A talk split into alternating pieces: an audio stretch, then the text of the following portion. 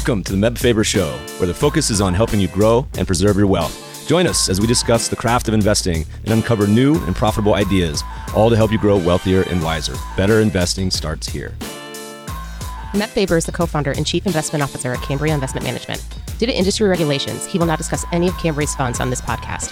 All opinions expressed by podcast participants are solely their own opinions and do not reflect the opinion of Cambria Investment Management or its affiliates. For more information, visit CambriaInvestments.com. Hello, my friends. We got a big time show for you today. Our guest is Rick Rieder, the CIO of Global Fixed Income at BlackRock and head of the BlackRock Global Allocation Team. Rick is responsible for over 2 trillion in assets. In today's episode, Rick shares his view of the world today, touching on inflation, the Fed, and why now is the most interesting time he's ever seen in the markets. He shares where he sees opportunity, given all the risks in the markets, and even shares his secret to trading. This episode is brought to you by 10 East. Longtime listeners know I've invested in private markets quite a bit myself, but with access to these markets broadening, it can be hard to know where to find vetted high quality offerings. That's where 10 East comes in. 10 East is a platform where qualified investors can co-invest on a deal by deal basis across private equity, private credit, real estate, venture, and other one-off opportunities typically unavailable through traditional channels. They're founded and led by Michael Leffell, who spent his early career building Davidson Kempner and who invest material personal capital in every offering they bring to the platform, aligning interests with 10 East members who co-invest at their discretion. Join numerous founders, executives, and portfolio managers from leading investment firms who use 10 East to diversify their personal portfolios. Inquire for membership at 10east.co. That's the number 10east.co. Please enjoy this episode with BlackRock's Rick Rieder. Rick, welcome to the show. Thank you very much. Thanks for having me. Let's talk about markets in general. You guys put out a lot of great research and we'll get into all sorts of the corners of the world. But why don't we start with just what's the world look like today? Just think about the broad macro environment. It's been a weird year for a lot of people. Stocks, bonds broadly down together in tandem. Here we are, September 19th. We're recording this. What's the world look like to you today? What are you thinking about? I was just talking with a group of young people came in our business, and I said, you know, one thing I've learned about markets, one out of every four or five years, markets have a real rhythm to them. And every four or five years, you got to go through this retrenchment. And it was like unbelievably rhythmic 90, 94, 98, 02. And then it didn't happen in 06. The Fed kept policy too easy, too long. And then 08, the whole thing ignited. And then we've been this period of easy policy for a long period of time. And now the thing is we've created some inflation and it's pretty hard to find opportunities in the marketplace to create real upside when you've got all the central banks that are tightening and pulling back and squeezing financial conditions. I saw a quote that this is the worst treasury market since 1788, which I don't know who was trading treasuries during the Civil War, but certainly in the last 50 years, you've never seen anything like markets going down in tandem, bonds and stocks like this. One thing I've talked to a lot of young people about, you got to go through these periods. You hate going through them, but it creates a really good opportunity on the other side. Markets have to recalibrate. You know, you get this frothy, incredible demand, and people want to generate return, generate return, generate return, make money. And then you got to recalibrate. And this has been a pretty painful recalibration. So today it's one where I think you got to have a ton of patience and a lot of cash and just sit on the sidelines for a bit so as not to get back too much. So much of the investing world, such a big part of it is getting through the various cycles and not taken out of the game, not getting taken to the woodshed. You have to just survive the different parts, and they can last a long time. The topic we began this podcast with is something majority of our peers, really a high inflation world, haven't dealt with in their career, at least not in the rising sense. It was more of a declining inflation time. But while we're on inflation, that's something usually in the path of rates, as hard as they are to forecast, that's something someone in your seat thinks a lot about. What's the framework right now for thinking about rates as well as inflation? you got to be really careful about a lot of interest rate risk. When the Fed tells you, boy, they can't be any more clear in communicating, we're dealing with inflation. It's as clear as I've ever in all my years, including sitting on the Fed's investor advisory committee for eight years. I've never seen them be read my lips. This is what we're doing. Generally, that is an environment where rates are going higher. I think you're reaching the tail end of those rate rises, but you can't mark that down yet because inflation is still sticky we got a horrible CPI report. And you can't mark down that the Fed is done. I thought because you're seeing things like freight costs come down, commodity costs come down, supply chain easing a bit, the Fed would get to a level and then pause for a while. But now you got to wait a little bit and you got to just maintain your interest rate exposure. Listen, I think 10 year treasuries, I don't think they're going to go much higher than three and a half, three and three quarters percent. But I think you got to be patient and cautious around it. You don't see this a lot. I think the Fed's doing a lot of, we're going to tighten policy. And then I think they're doing a lot of praying alongside of it. It's like, I hope this works because I want to keep going further because it'll take a lot of people out of jobs. But I think in the interim, if you're investing in interest rates, you want to stay shorter on the curve. I've never been more excited about six month commercial paper or one year corporate bonds because they don't go down a lot in price. They actually flip yield. I talk about the yin yang back and forth framework of qualitative, quantitative. We're a mostly quantitative shop here, but how's it work for you guys? The fixed income world, in my mind, is like the most data driven part of the investment landscape. Is your approach a combo? Is it lean one way more than the other? I mean, I think it's really hard to do one or the other today. A lot of pure quantitative is off of history, and here's what happened in history. So this should manifest itself again. And what we're seeing today is historic and unprecedented. So we tended to be much more on the fundamental side, but we have really shifted to still fundamentally oriented. And I would say that's our base, our home base, but definitely shifted towards analytics, data assimilation, using AI where we can in a multitude of ways, not just trying to come up with signals for the economy, inflation, but portfolio construction, stress testing, scenario analysis, the ability to use data is extraordinary today. I mean, it's extraordinary. So we tend to come at security selection, sector allocation more from a fundamental point of view, but then signals, portfolio construction. That's been our biggest initiative the last few years is to get much more analytically oriented. As we look at this inflation cycle, this can be quantitatively driven comments or just Rick's happy hour best guess. What do you think is like the most likely scenario? We obviously have the tail sides where things could go crazy, and maybe your likely scenario is not a moderate. But as we look out sort of the rest of this year, next year, is the expectation inflation moderating down from this eight and change level? Moderating down, but not to the two. In the two factors You'll see real base effects on energy and energy costs coming down. We're going to get through a lot of weather and what happens, obviously, in the war and in Europe. And then food costs that have also spiked higher on the backside of this dynamic of Ukraine. That's going to come down. The big two are really tricky. One is shelter. The Federal Reserve is trying to bring down inflation. You got to be really careful about not shocking the mortgage rate too high. We saw that movie play out in 08, and three quarters of the wealth in the country are in people's houses. You got to be really careful about that one. But unless the Fed builds a lot of multifamily homes, it's pretty hard to bring the cost of shelter down, as we've seen in recent CPI. So that's a big one we're watching. How does that come down? And then the second one being wages. There are not enough humans for the jobs available today. 80% of the jobs are in the service sector. Things like healthcare, education, restaurants, hospitality.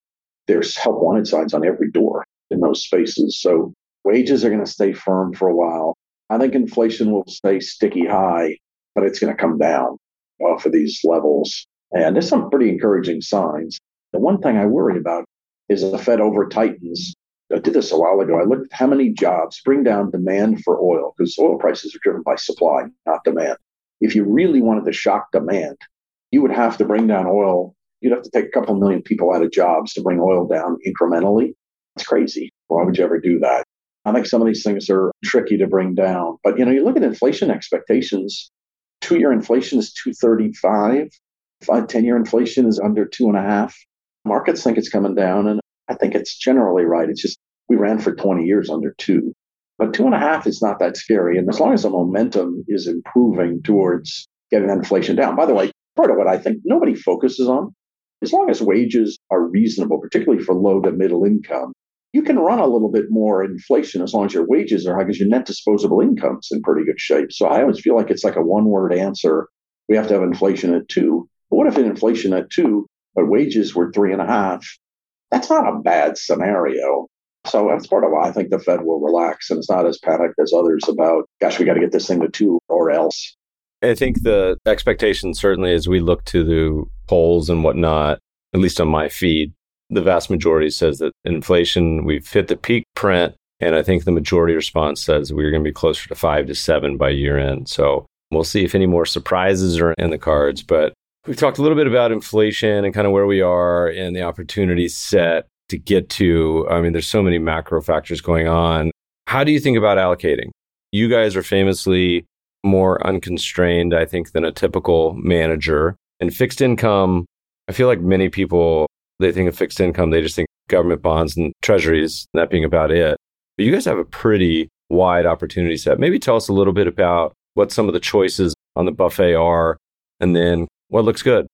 I don't remember ever, ever being in this situation around asset allocation and fixed income that the menu was so limited on what created positive return in the near term. However, there's a gift, and maybe the gift of QT is I can wait and I can clip coupon. You think about where we were for two years. I use this example of Amazon two and a quarter years ago or so. They issued three year Amazon bonds at 0.25%. Think about who would ever finance Amazon at 25 basis. Just buy the stock. Like, why would you do that? But you remember rates were at zero. Now you can buy nine month Amazon at close to four. If you can buy inflation break evens at two and change, I'm funding Amazon at four. My real rate is positive two. That's a pretty good asset. So you have China Taiwan risk, you have Nord Stream risk, you have weather risk for nat gas prices. You have, I don't know how far inflation's coming down, so Fed have to tighten FCI further. If I can clip, and by the way, a lot of assets in securitized and otherwise that I can hold one, two year maturing debt, get four to five. I bought some AAA commercial mortgages at five and a quarter the other day. It was about a two and a half, three year average life. I don't know. I just want to clip four and five and then come back in three to six months and say, okay, the clouds parted. And in the interim, I can clip coupon. You think about where we were two years ago, you had to sit at zero. Now you can sit at four to five. And then if you take a little bit of high yield risk I think you should take a little bit of high yield risk. You know, you can get eight to nine. Is the economy slowing? Yes. Could you get more default? You can make a lot of mistake at eight to nine. Remember, a couple years ago, it was like three and a half for high yield, three and a half. So anyway, we're doing less in residential real estate because I think that's trickier for the housing comments. We're doing less in commercial real estate because I think there's some areas that are broken in commercial real estate. But I think credit, particularly in the front end, some of the AAA assets and securitized, and then you know it's hard sitting on your hands you kind of have a world as the oyster as far as like all these fixed income markets. I mean it's so varied. I mean i'm looking down at y'all's positioning over the years and on and on. An agency investment grade munis sovereigns. What does the rest of the world look like? We haven't really talked that much beyond the borders. Is that something you guys opportunistically look at or is that interesting today? It seems a pretty weird spot we were at in the last few years of negative yielding sovereigns all around the place. What's the rest of the world look like today? Outside the US looks mediocre. You think about the ECBU, the Bank of England, when you start over there, you've got a huge nat gas, you've got a huge inflation problem with employment being solid, but demand is going to slow. And maybe it slows radically if you have to literally create demand destruction to deal with this energy situation. So you may slow down things dramatically at the same time the central bank's tightening that is not a cocktail for get me into more Europe or more UK. The only place that I think is interesting, it's the same place like in the UK. You can buy some companies that are benched to gilts in the front end that are really good yield because I think the Bank of England particularly will have to slow down because I think the economy can really slow. So that's interesting. The rest of Europe, I don't know, maybe a little bit of high yield, but not that interesting. China is super tricky particularly going into party Congress, China, Taiwan, et cetera. And EM with a dollar that strong, this is part of why fixed income now. It's like, what do I do to generate positive return? I clip a lot of coupon in safe assets. I tend to focus more in the US and I tend to go up the cap structure. One of the interesting things we do in Zoner Unconstrained, we're not taking a lot of beta risk in things like high yield or emerging markets you can do some interesting things by using call options and equity to get a little bit of beta in without taking what we call delta one or outright stock risk. So try and get a little bit. Listen, if clouds part, the equity market could run a bunch. So we're creating a lot of income in our portfolios. You can afford to buy some upside convexity and things like equities. But otherwise, if we can get a stable four to five to clients, to me, that's pretty close to nirvana for the near term. I mean, you mentioned clients.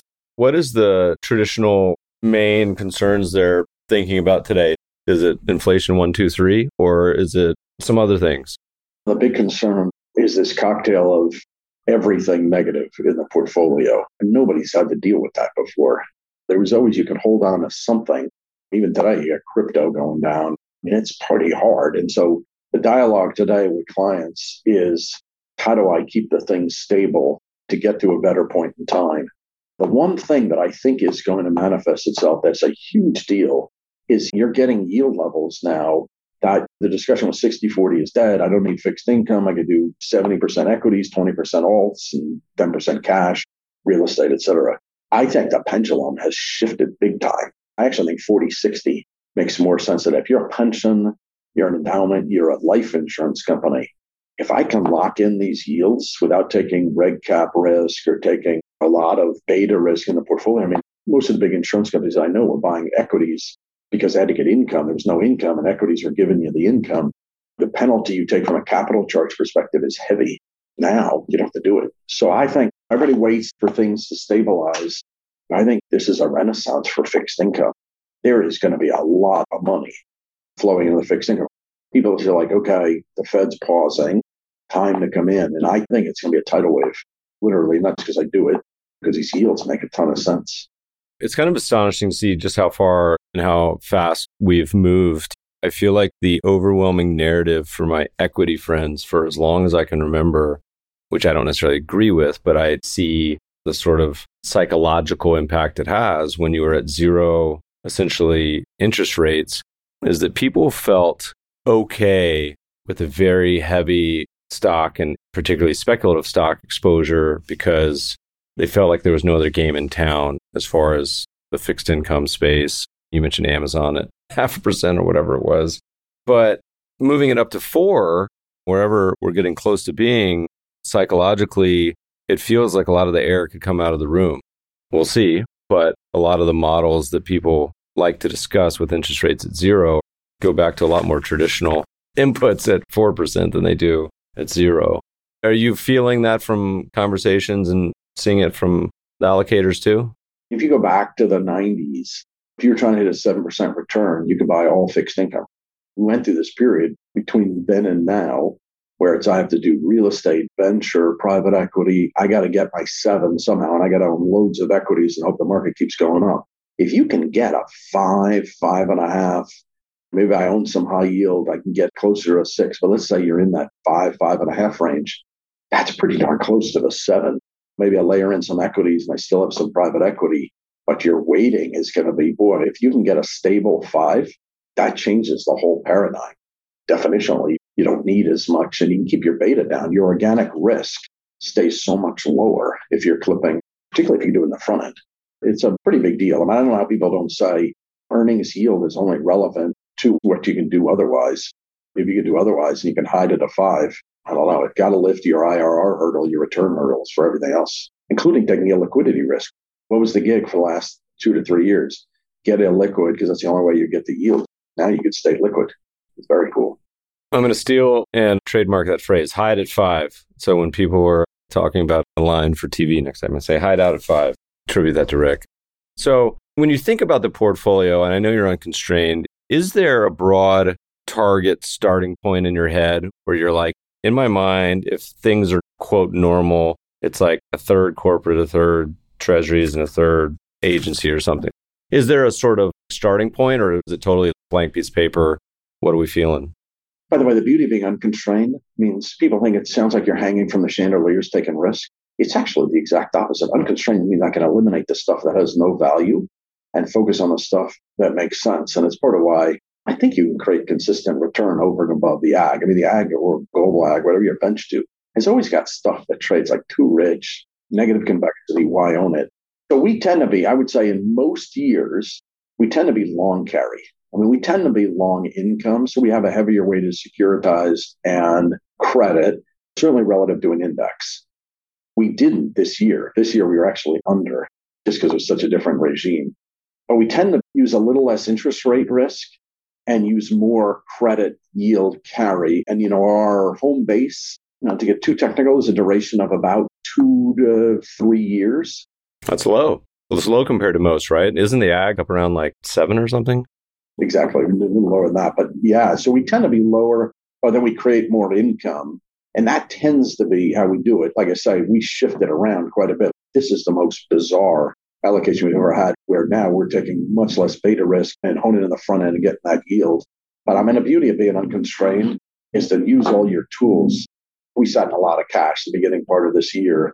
Use what's available to you. And I love using convexity and use the futures markets for creating better financing terms. Like now, you can hold some, some of the treasury market and the financing because people, everybody's short treasuries. Your financing becomes so darn attractive to lend out your treasuries. And then you can use some hedges using options that we're pretty aggressive about taking advantage of options market, futures markets, TBAs, and mortgages.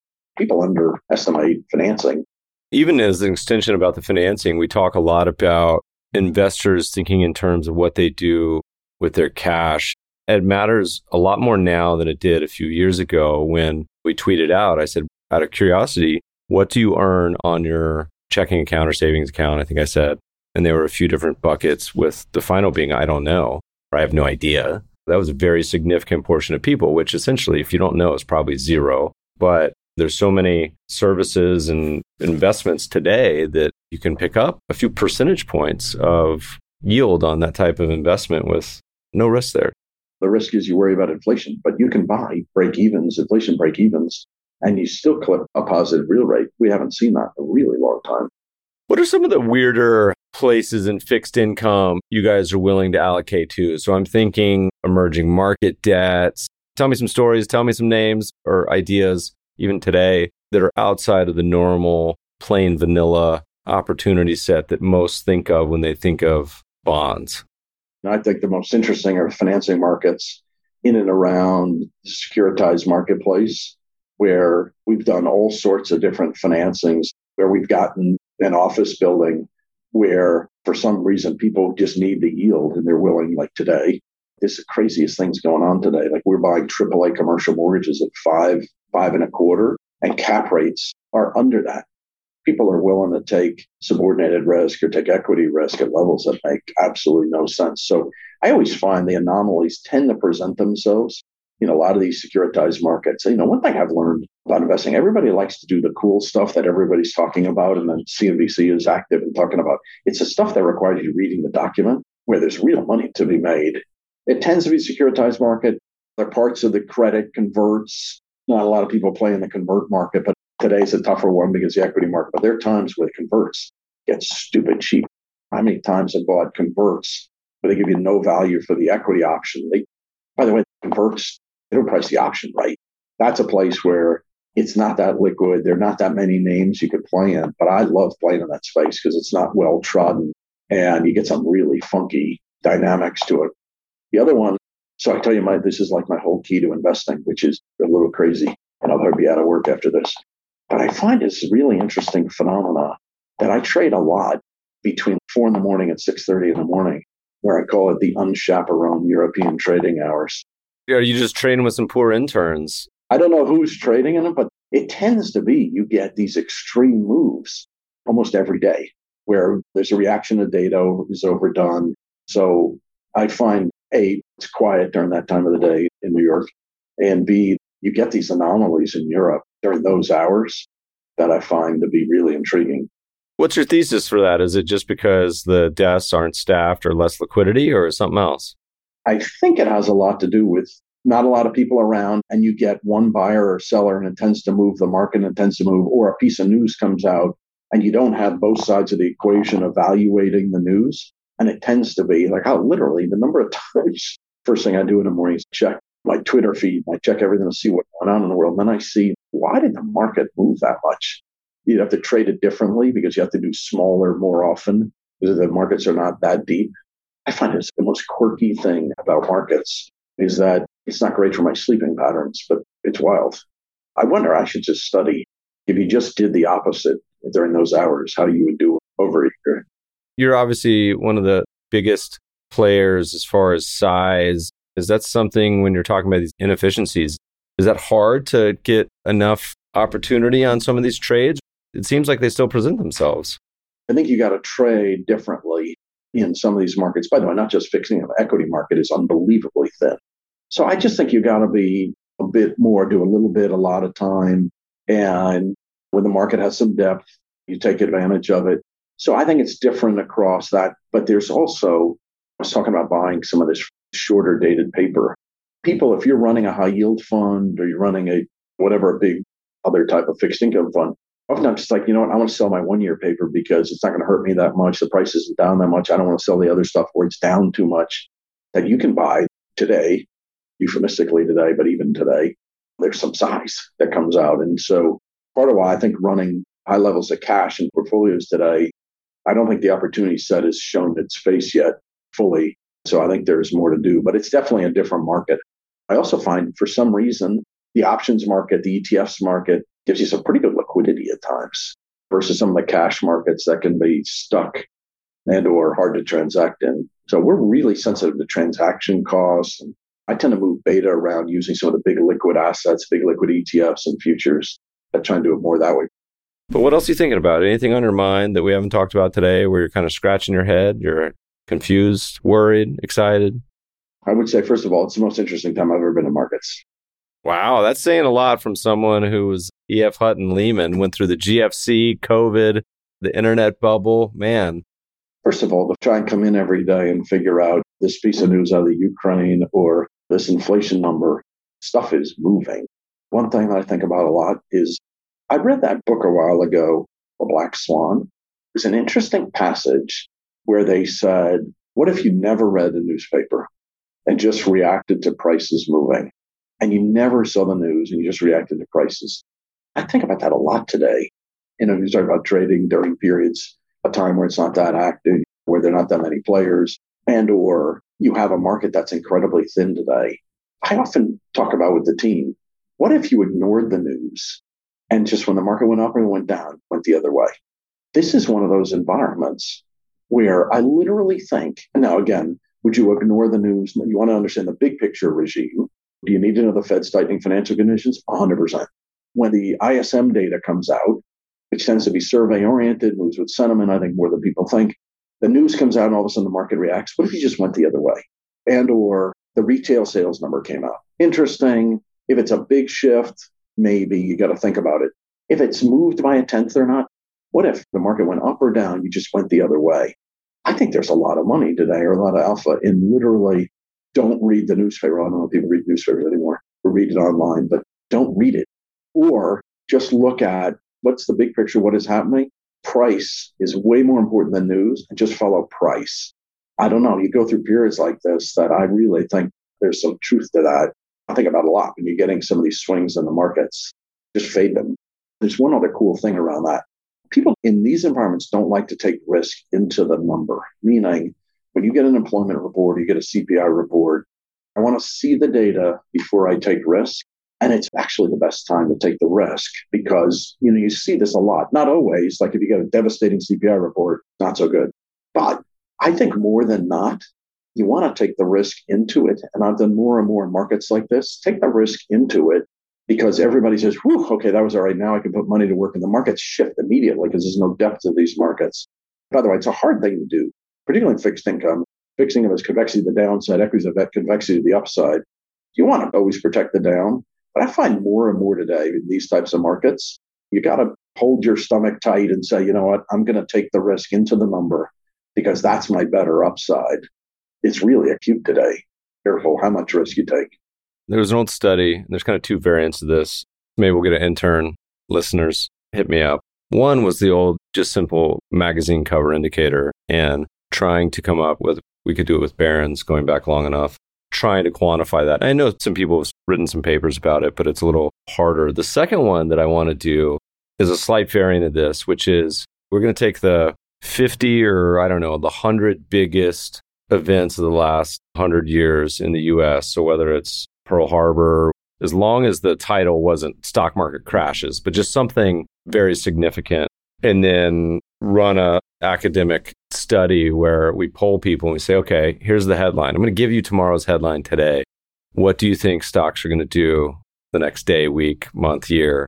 And my guess is that people even armed with some of the news, won't get it right.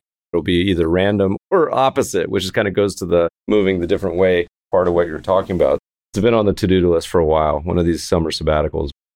I'm completely convinced if you gave me the employment report a day early, I think I'd lose more money on it. Mean, it gets a bit of this where people don't take risks until you get the employment report.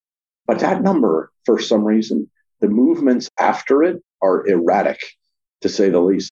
I've oftentimes felt like, particularly with that number, if you had it in advance, how would you do? And I'm not sure you'd do very well, is a really good situation. It's been a weird time. I often say in this podcast, they didn't teach me negative yielding bonds when I took finance courses in college. Here we were the last few years, super weird. As we look to the future of fixed income world in the 21st century, is it a return to normalcy that it feels like to you, or are there developments? Is there anything going on in your world that's particularly noteworthy, either we haven't talked about or you're thinking about when it comes to your space? It could be packaging, it could be online exchanges. Fixed income historically has been a very peer to peer marketplace, not as easy to trade as a Robinhood account with stocks. What's the future look like for your world? I am praying that one part of it is negative interest rates have lived their final day. That is the craziest strategy. It doesn't work. It kills velocity in the system. It destroys pension insurance investment capability. I think it's crazy. It doesn't get any of the benefit. I'm hoping never again will we see that scenario play out. Of the positive things that I think are going to play out, I think the development of ETFs and indices means beta is going to be for free or close to free and then being able to extract. And then there'll be part of why I'm energized about unconstrained. I can get beta. Nobody needs my help getting into the treasury market today if they just want index like. I think the ability to use AI, use analytics, do portfolio construction, how do you extinguish the stuff you don't want to own? How do you create durable alpha? I think the more the world has gone to index the ability to create durable alpha, it's all public, but unconstrained has said would almost double a return at half the ball for three years, five year, 10 year numbers. And not because I have any great wisdom. And a lot of it is I just eliminate the stuff that's rich. I think the world is going to move that way. I can get into an index, I can get into an ETF, and the world's going to keep going that way. But it just creates an investment arena that's really attractive. But you got to bring the tools to the equation, I think, that allow you to create durable alpha. So, for the listeners out there, either investment advisors, individuals, institutions listening, you guys can handle yourself. So you can buy Rick's fund. But to those who are just thinking about their fixed income in general, any general thoughts on portfolio construction here? I mean, I know you alluded to it a bit in the beginning, but I want to hear it coming from you. How should people think about it? Say that they can't buy your fund or for whatever reason it's not offered. What would be the takeaway to think about fixed income for them?